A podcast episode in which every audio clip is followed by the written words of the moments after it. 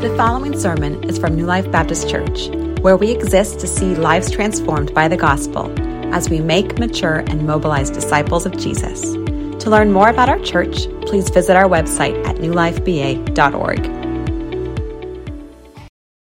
Well, well, this past year we have looked at the Apostle Paul's letter to the Ephesians, and maybe maybe to uh, uh, I don't know about you, uh, but it was a blessing to my soul, and I hope it was as much to yours as we studied the letter to the Ephesians this year. We're not getting away from it though quite yet. Uh, this morning, while we took a year to see what Paul said to the Ephesians, this morning we're going to look and see what 30 years later Jesus said to the Ephesians in Revelation chapter 2. And so, just to set the stage a little bit for you, Revelation 1 9 says that the Apostle John, he was exiled to an island called Patmos as punishment, it says, for proclaiming the word of God and the testimony of Jesus. And at this time, John was likely in his early 90s, and he was banished by the Roman Empire to essentially a labor camp there where they busted rock at Patmos. Imagine doing that in your 90s. But, but then one day, while in this labor camp, the Apostle John receives a vision. And in part of that vision, the resurrected Christ, the one John had walked, for, walked with and lived with for three years of his life, he came to John and he said this Write what you see in a book and send it to the seven churches. One of those seven churches is this church at Ephesus. And so, with that being said, let's look at Revelation chapter 2. We'll start in verse 1. Jesus says to the church of Ephesus, To the angel of the church in Ephesus, write, The words of him who holds the seven stars in his right hand, who walks among the seven golden lampstands. Now, now, as you know, if you've read through the book of Revelation, you know that the book of Revelation is filled with a lot of symbolism. And so, this word angel here could also be translated as messenger, and it's most likely referring to the pastor of Ephesus. And these seven stars, these seven lights, they are pointing to, they are referring to the seven churches that Jesus is speaking to. And then the seven golden lampstands. That gold is symbolic of in the Old Testament. If you if you've read through Exodus lately, in, the layout of the tabernacle, there would be some things that were to be laden in bronze, some things laden in silver, and some things laden in gold. And so the idea of it being laden in gold is, is that these lampstands, they are sanctified. They are set apart for a holy purpose. And so Jesus, he's in the midst of these seven churches. He's walking around them and he's, he's examining them. He's examining their health, their hearts, their fervency, their fidelity to him, their purity, their love, or lack thereof. How many of you have had to go to the urgent care or the ER to get an x ray? Probably most, I would say probably most, if not all of us in this room, right? And so you go into the big room, right? They got the big machine, you wear that heavy shield to protect you. You hear some clicks. You go back to the waiting room. And then in walks the doctor with the uh, photographs. What does he do, right? He puts it on the, the white little panel with the backlight, turns the lights on, and through the x ray, you're able to see beneath the surface to what's really going on with your bones. Well, listen, Jesus, he is able to look beyond the surface into, in, into each one of your hearts. And so, if he were to walk around this morning, what would he see? Would he see a church that is pursuing holiness? Would he see hearts full of obedient love for him? Or would he maybe see a heart that has drifted from him? If he were to set his glance upon you, what would he see? Well, if that's, with that being said, let's look at verses 2 and 3. And we'll see our first point this morning, and that is that Jesus praises the church of, at Ephesus for their faithfulness. Jesus is praised for faithfulness. Let's read. Jesus says this I know your works, your toil, and your patient endurance, and how you cannot bear with those who are evil, but have tested those who call themselves apostles and are not. And you found them to be false. I know you're enduring patiently and you're bearing up for my name's sake, and you have not grown weary. And so, if you'll notice with me, what are those first two words that Jesus says? What does he say? He says, I know.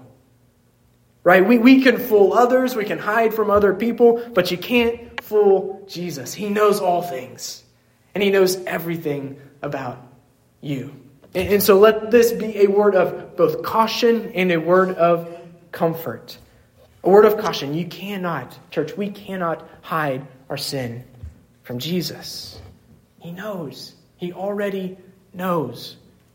So, because of that, bring your sin to Him this morning. Repent of any known sin. Confess it to Him. Because, listen, He knows already. He said, I know. But then also, let it be a word of comfort to you also. Listen, Jesus, He knows. He knows when you're up here at the church cleaning, when you're fixing something here, when you're helping with administrative tasks, when you're praying for our church and interceding for your fellow members, when you're in your prayer closet doing that, He knows. He knows when you're giving sacrificially above and beyond, when you're selflessly serving and investing in the children's ministry, when you, or other ministries of our church, when you're helping your neighbor with uh, in, in those in society that are deemed as unlovable, when you're freely giving up your time to do physical and spiritual good to other people, right? Maybe when you, you have that opportunity to share the gospel with that person in the grocery store or your neighbor or that technician who comes to fix your appliances. Listen, when no one else sees, Jesus he knows.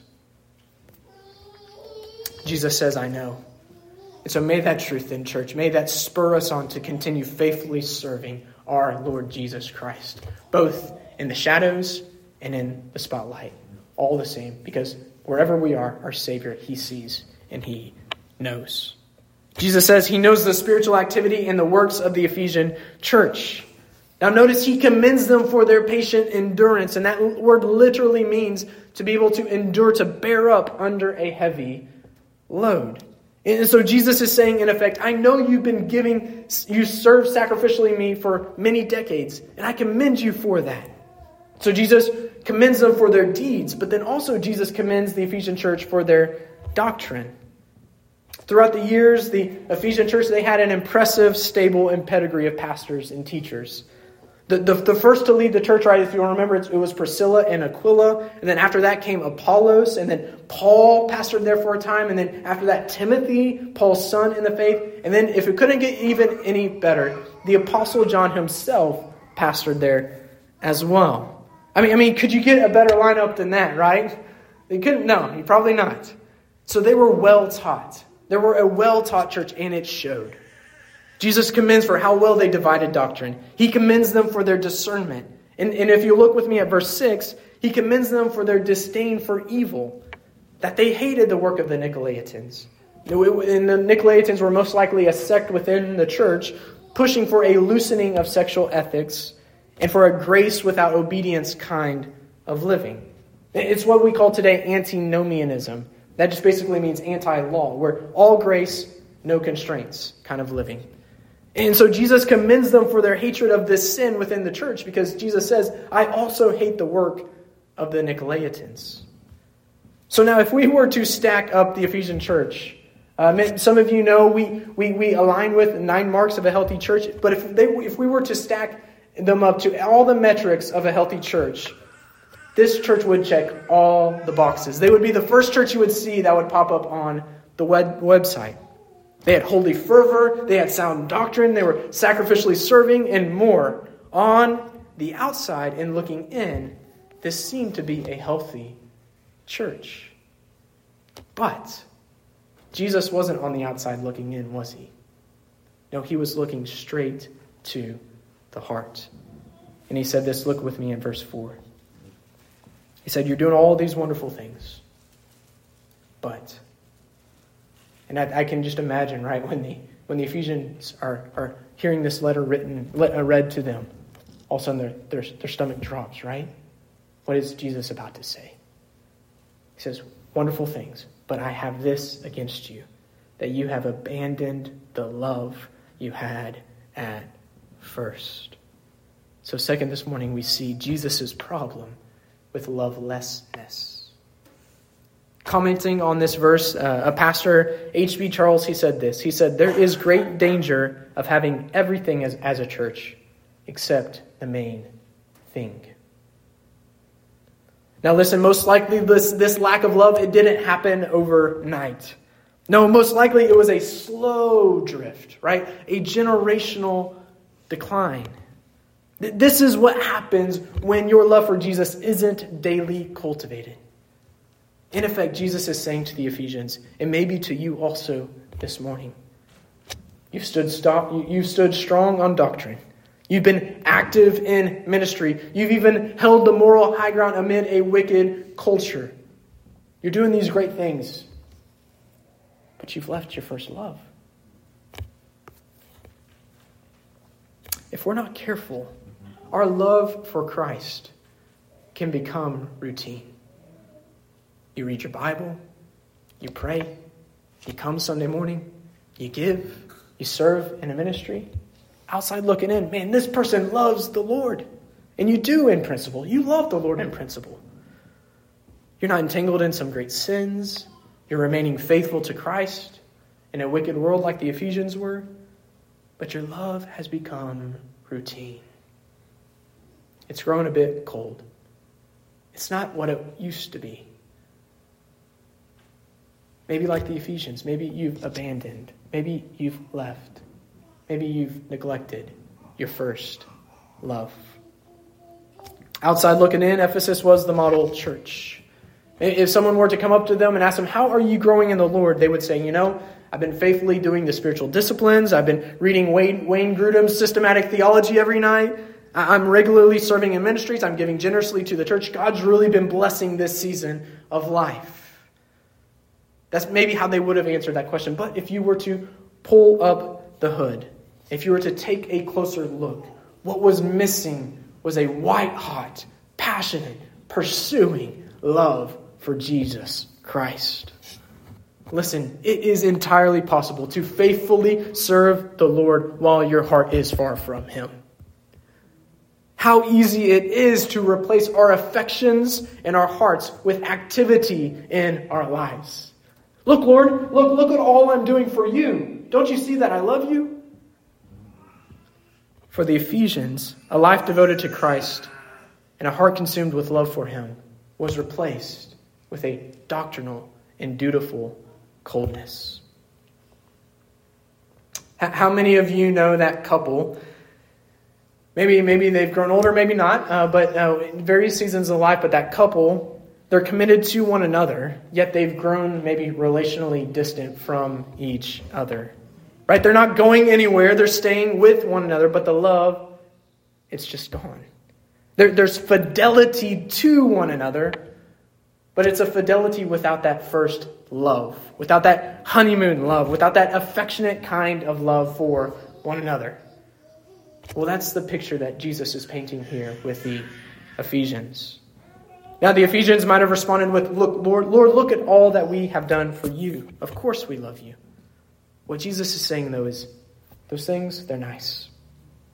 But what I desire is you. I don't want you just doing things for me while you stay at arm's length from me. Jesus is saying, I want you. I want your heart. The, the Ephesian church, they had inverted Jesus' words in John 14, 15 when he said, If you love me, you will keep my commandments. They got those backwards. Over time, they had begun to think that obedience equals love. While Jesus is saying, No, if you love me, your love will be demonstrated through obedience. And, and to be sure, there is no true love for Christ apart from obedience. But they got mixed up the age old riddle. Which comes first? the obedience or the love. Their priority was obedience, but Jesus' priority is love. A love that produces, that springs forth joyful obedience to Him in all things. Well, we've been looking at the Ephesians, but I asked this morning, how about, how about you?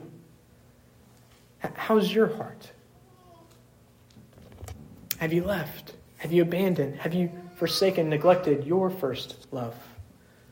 Oh no, maybe not intentionally, but maybe gradually over time, your affectionate love for Christ isn't what it used to be. I know the Lord has convicted me in my heart when preparing this sermon of where there are areas in my own life where I have neglected, I have left, abandoned my first love. And I pray He's doing the same for you right now. But the good news, church, the good news is Jesus doesn't just confront them with their sin, Jesus provides a path for restoration. And we'll see in point number three here it's Jesus' path to restoration. Read with me verse 5. Jesus says this Remember, therefore, from where you have fallen, repent and do the works you did at first. So Jesus says, Remember. And so, listen, church, the way you cultivate once again your first love for Christ is daily remembering what it was like when you were first held in the grip of grace. That's why I say constantly, daily, daily, we must remind ourselves of the gospel. We must preach the gospel to ourselves every single day. And, this word remember, it, it's the idea of keep on remembering. It's not a one time remembrance. It's not like a, every now and then when you think about it, remember. No, it's a daily dwelling upon the gospel. It is regularly remembering what your life was like before you knew the Lord. And better yet, remembering the unfathomable peace, the unspeakable joy, and the unquenchable love you had for Jesus when you heard those words pronounced over you forgiven. Just take a second. Remember that day. Remember your first love you had for Jesus. It's a remembering of the sweet and unrushed fellowship you had with the Lord when all you wanted to do was linger in His presence. It's remembering when your heart burned to see other people come to know Jesus. When, when your heart's desire and your life's ambition was to seek after and to see Jesus save the lost. It's a remembrance of your insatiable hunger for the Word of God. How, like Joshua, you would wake up before dawn and you would stay up late in the night just reading and meditating on the Word of the Lord. It's a remembrance of when you could not get over the breadth, the length, the height, and the depth of Jesus' love for you. And though it felt like you had reached its limit because it seemed just too great for you, you would wake up the next day and that next day, you would experience an even, even greater depth of Jesus' love. You knew the love of Christ that surpassed knowledge. It's, it's a remembrance of when it was your singular and ultimate goal in life to say, along with the Apostle Paul, that I may know him. those days when, when you didn't want more religion, you didn't want just more spiritual activity, you didn't want just more head knowledge, you wanted to know Christ, to know Him. This remembrance, it is remembering when your heart erupted in love and desire and longing with the Apostle Peter when he said this Though you have not seen him, you love him. Though you do not now see him, you believe in him and rejoice with joy that is inexpressible and filled with glory. And, it, and it's a remembrance of those emotions that would flood your heart when you read the words in Revelation 22 that said, There's coming a day, church, when we will see the face of Jesus. Amen. This is what Jesus is calling you to remember. Remember your first love. But also the path of restoration. Jesus is calling us to repent. Now, repentance, it, it is painful, isn't it? How many of you enjoy, how many of you in this room enjoy surgery? And any, any takers? How many of you enjoy surgery? No one, right? But you enjoy what the surgery fixes and produces, right? You enjoy the results of the surgery, ideally, ideally speaking. L- listen, repentance, it is heart surgery. It, it is painful to be confronted and to be honest with your sin. It's much easier to dismiss it away and to pretend that your love for God it's good to go even when you know it is not. It's painful to confess that in light of all that God has done for you, in light of what Christ endured for you on the cross, and in light of his immeasurable love for you, it's painful to admit your love has waned. But listen, church, God's call to repent is also his call to return. God's call to repent of your sin is his call to return to him. The, the Holy Spirit's conviction, which I pray some of you are feeling right now, it, it is not a voice of condemnation. It is the voice of correction and redirection for your life. To repent is to return, to make a U turn of your ways and to return to the way of God. Recently, with one of our children, I'm going to keep it uh, uh, generic, uh, but, but I have been ha- having to work with them a lot, trying to help. I'm sticking to my notes so I don't uh, tell you who it is. Uh, trying to help them to see whether it is better to choose the path of sin, which leads to death, or if it's better to choose the path of Jesus, which leads to abundant and eternal life. And while maybe it's more pronounced in a child's life, we have that same choice every single day. Will I choose the path of sin, or will I cho- that leads to death, or will I choose the path of Jesus that leads to life? Listen, this morning the Lord is calling you to repent. Because the Lord in His grace is calling you to return back home and to repeat the works you once did. Jesus' path of restoration, it is the path of remembering it is the path of repenting, of returning, and of repeating the works you once did. So, so what are the consequences if we don't do that? If we harden our heart this morning, what does Jesus say? Look with me, verse 5. He says this He says, Remember, repent. Remember, repent, return, re- repeat. But if not, I will come to you and remove your lampstand from its place, unless you repent. Now, while it is true that individual Christians are eternally secure, this is not the case for the local church. If we are just to presume that God's favor will remain on this church despite our lack of love, then listen, we are delusioned and deceived. What, what, what, does this mean? It means that your personal walk with the Lord as a member of this church, it has a direct effect on the witness of New Life Baptist Church, and on whether or not Jesus' presence and his favor continues to rest among us. Notice that word Jesus uses lampstand. Jesus, he's pulling this imagery back from the tabernacle in the book of Exodus. In, in Exodus 25 and 26, the Lord instructed Moses to make a lampstand of pure gold and then to place it in the holy place, opposite of the bread of the presence. And its purpose was to indicate symbolically to the people of Israel that God's presence would remain and abide and dwell with them. And so here, just like in Exodus, Jesus uses this symbol of the symbol of the lampstand to indicate his abiding presence within and among his churches. So listen, what Jesus is saying is this.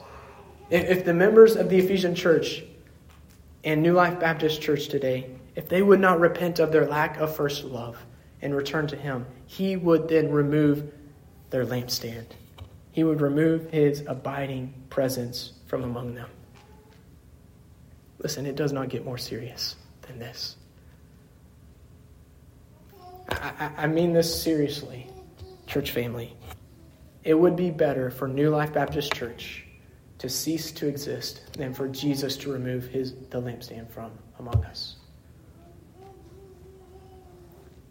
It would, better, it would be better that we are not, that the doors are shuttered, than for Jesus not to be here. So, do you feel the weight of what Jesus is saying? There are many churches like the Church of Ephesus who coast on their laurels of the glory days. Maybe they care more about upholding their legacy than they do about loving their Lord. And so, what's the result?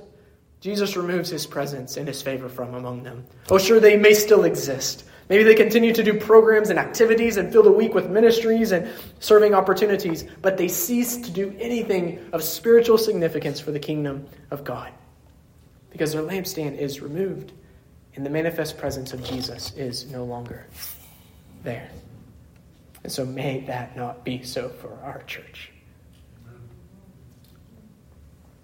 Should we be grateful to the Lord for his wonderful works of the past? Absolutely. But are we to look back on the glory days as the Ephesian church did as an excuse for not pursuing the Lord today? Absolutely not. Listen, I, I thank God. I praise Him for what He did in the Gracemont days and in previous seasons of our church's life. But listen, the Lord still desires to use us today in this season of our church. But He will not if there remains among us any unrepentant lovelessness toward Him. Jesus says, Remember therefore from where you have fallen, repent, and do the works you did at first. And so I asked before, but I say again how is your heart? Is it being warmed by the fire of Christ's love for you? Or has it grown cold because you've drifted away from your first love? Our prayer is that you see the seriousness of your condition. Not, not just for your own sake, but for the sake of your church as well. And then that you remember, repent, return, and repeat. If you do this, if you humble yourself under the mighty hand of God, with his hand, he will take hold of you. He will grab you in his hand, in his grip of grace, and he will bring you back to himself. So may God revive within us again our first love for the Lord Jesus Christ. Finally, we see in verse 7 Jesus' promise of eternal life. In verse 7, Jesus says, He who has an ear, let him hear what the Spirit says to the churches. So don't just hear, but obey. Respond. Don't harden your heart. Respond to the Lord. Jesus continues, he says, To the one who conquers, I will grant to eat of the tree of life, which is in the paradise of God. And so, listen, church, we remember, we repent, we return, and we repeat in view of what's coming for us one day.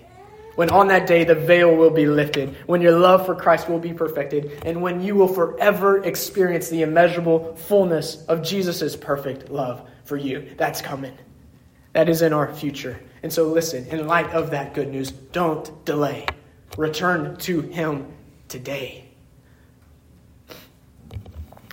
In conclusion, um, we'll, end, we'll end in this way. Um, the, the, this is a bit maybe of speculation on my part, but, but I don't think the Ephesian church, if you'll remember Ephesians chapter 3, Paul's prayer there, uh, I, I, don't think the Ephesian church forgot to pray this prayer. And you'll see it in the handout of, of your bulletin.